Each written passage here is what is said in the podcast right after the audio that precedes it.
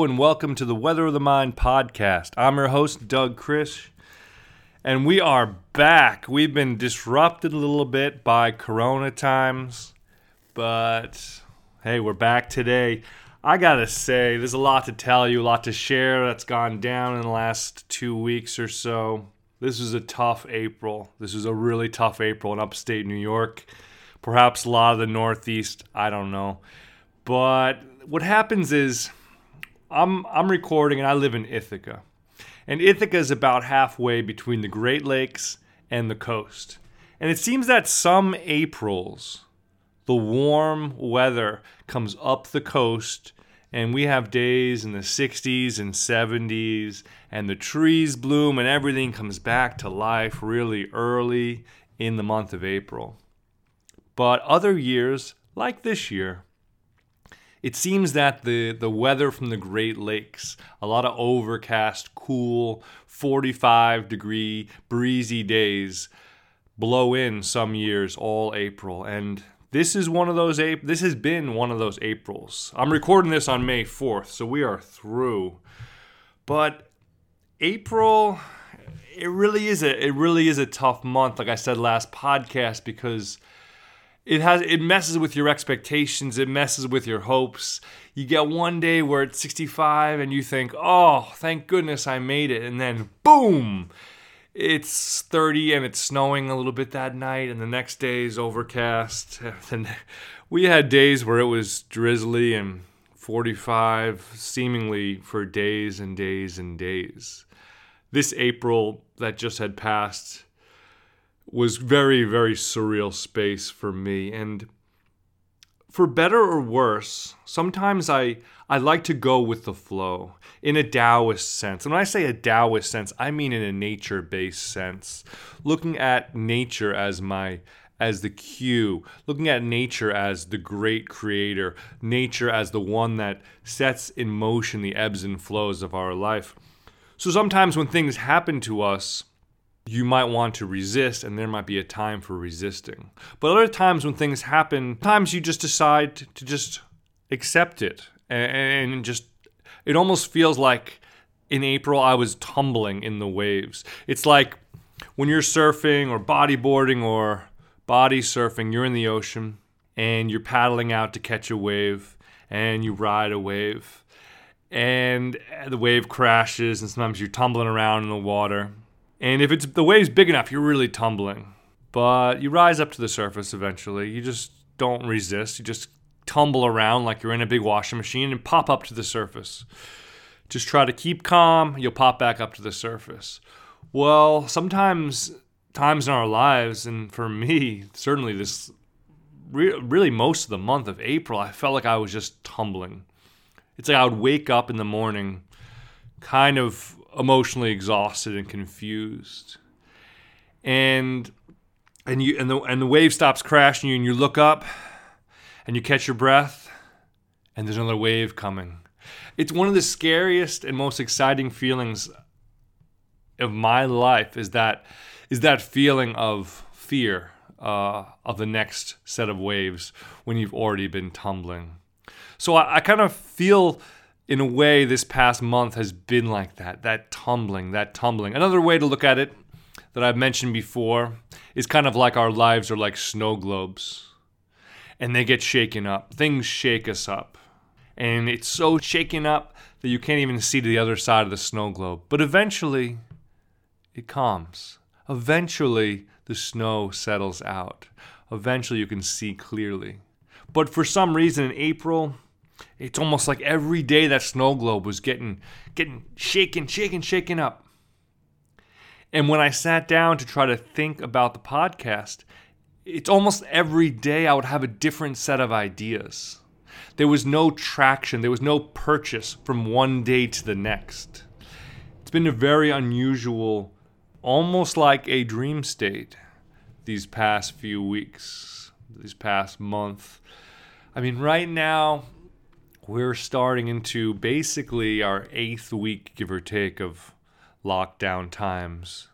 And it's still unclear when it will end, how it will end, what the rest of this year is going to look like. So we gotta find ways to be calm. We gotta find ways to catch our breath. So I kind of started to seeing this relationship between focus. How do we how do we harness focus? How do we harness self-discipline to cut through the chaos, to cut through the confusion? I've talked a lot about foundations. What are your five foundations? And can you write them on your wall or on a paper on your wall so you remember them? Foundations that you can engage every day that can keep you grounded, that can keep you connected, that can allow some foundation of which you can build off. Hopefully, we can find some calmness in which we can focus and still work on things and feel things that we want to feel. So, this morning, I woke up calm and not distressed in any way. And it was like a vacation. And I have to credit it to rituals and self discipline. Now, rituals and self discipline have not always been strong every day, but the last few days, I really, I really bared down. On Friday, today's May 1st. All right, this is a new start. You got to get out and hike. You got to get out and hike. I don't care if you're not motivated, you got to get out the door. And like most things, it's just about getting started because once we get started, we kind of drift into it. So don't don't we don't have to stress ourselves up about, oh, I need to do a, a five mile this or a 10 mile this or a two mile this. No. Just get out the door. Put on your headphones if you need. Just get walking get walking, get moving, and then allow the walk to, to guide us, allow the walk to take care of us. Trust in that ritual.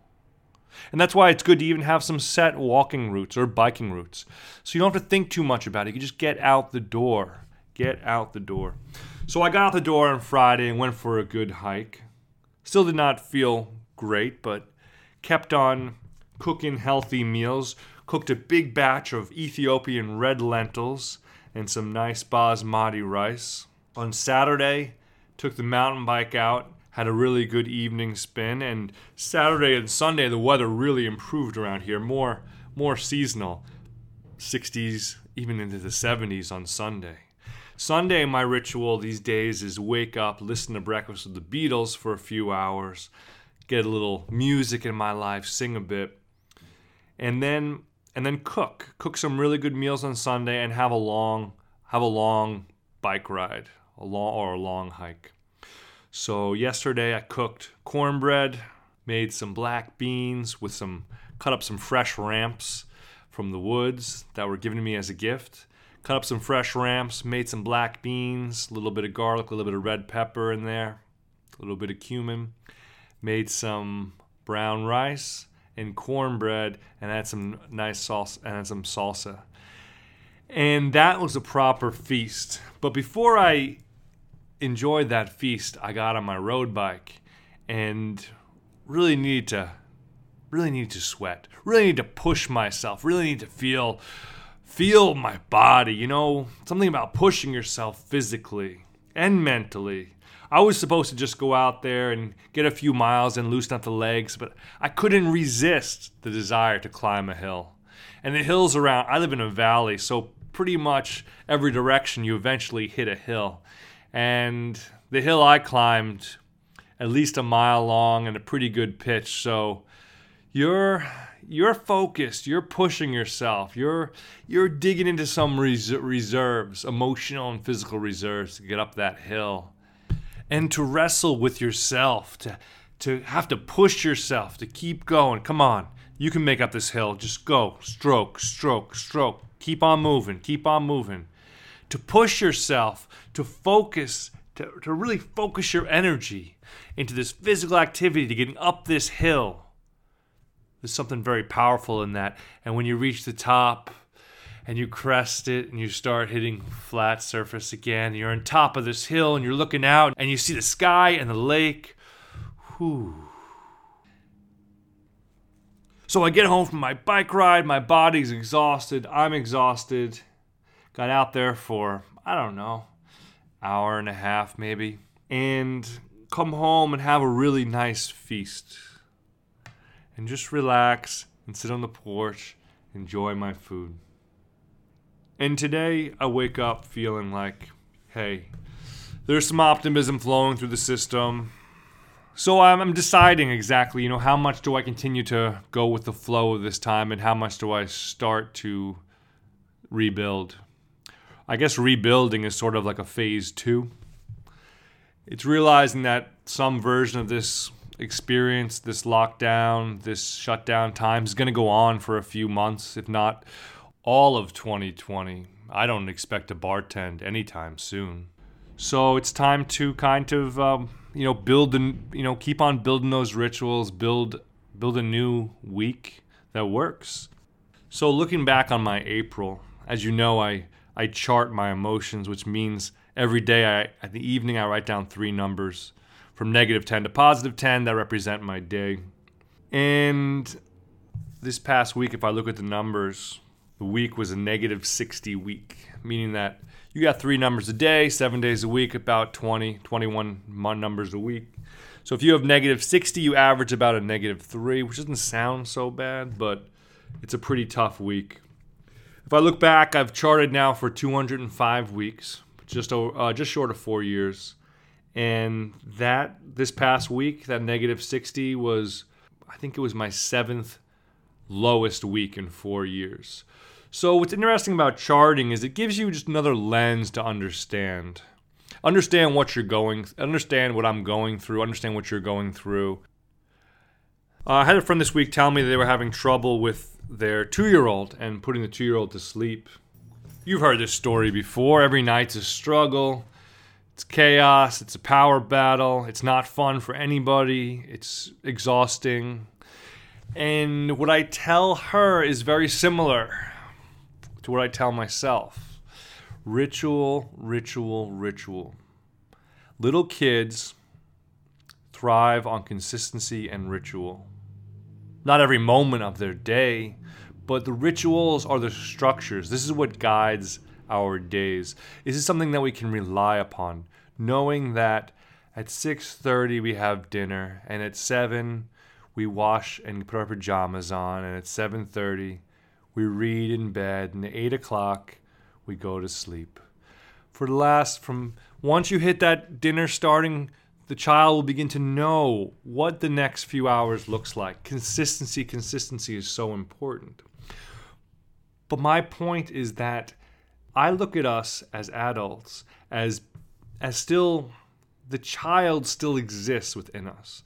As we age, we, we add layers to ourselves. So many of the feelings and the thoughts and the patterns of experiencing life continue and the desire for consistency and ritual and being able to rely on certain people and certain things is really important to us at any age in our life. So as as we deal with this fog, this haze, this confusion, let's still try to think about rituals. Let's think about self-discipline and how just doing something consistently every day, even if it's wake up brew that coffee, make that bowl of oatmeal, and just sit with your notebook and just have a half an hour of quiet time just to just give that to yourself without all the distraction, without all the chaos, without the news. And then in the afternoon or the evening, if we can go for a walk or a bike, just give us those two times a day that are just our calm, our gift to ourselves. And we'll find that those calm moments can really be foundations. Foundations. So much to share. I want to let you know a few things. One is that I really appreciate you spending the time with me. I appreciate being here with you in this space. And I hope that you forgive me for taking some time to myself to kind of calm down and figure out what's going on. I am not sure what the next few weeks looks like. I hope to go back to the weekly podcast, but we're going to play things by ear. Know that I'm just trying to live and learn as usual. And I'm always there for you guys if you ever need to email me if you have questions, if you have ideas for the show, what you want to hear, questions in your life, weatherofthemind at gmail.com. Send me an email anytime. I'm always there for you. Secondly, I now have been painting a lot and sharing my photographs from my hikes and walks, and that's over Instagram, and that's at Weather of the Mind. So, a few ways to reach me. I encourage you to share the podcast with those who might appreciate this sort of thing as we continue to reflect on, you know, broadly emotional health, emotional education. How do we grow as individuals and families? How do we prioritize emotional health in a way that allows us to really build foundations for healthy lives? foundations, little little foundations here and there, little rituals. If you're interested in checking out the old episodes, you can go to weatherofthemind.org. There's also some charts there available for download. And I really hope you can check out my paintings. And I'll put some of the paintings up on the website soon as well.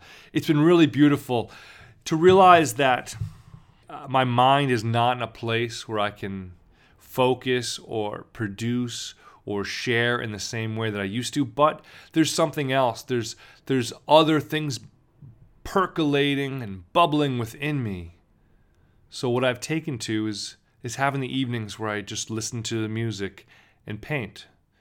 And maybe paint, sketch it out, paint, let it dry, paint some more. This is all watercolors. And let this process go, uh, you know, for a few hours, and this is a few nights a week. So it's been really, really special and healing and grounding and growing. I'm learning new skills. I'm developing uh, skills in another medium. I'm feeling that painting, I'm allowed to kind of wander within myself and let things evolve on a, a more subconscious level and and it, it's really just fascinating. I, I can't encourage you enough to engage art in some way, in some way. And if it seems overwhelming, just go to YouTube and look up any sort of guidance you need for any sort of art project is there to get you going, to get you rolling. All right, thoughts and prayers. Much love. Please drop me a line.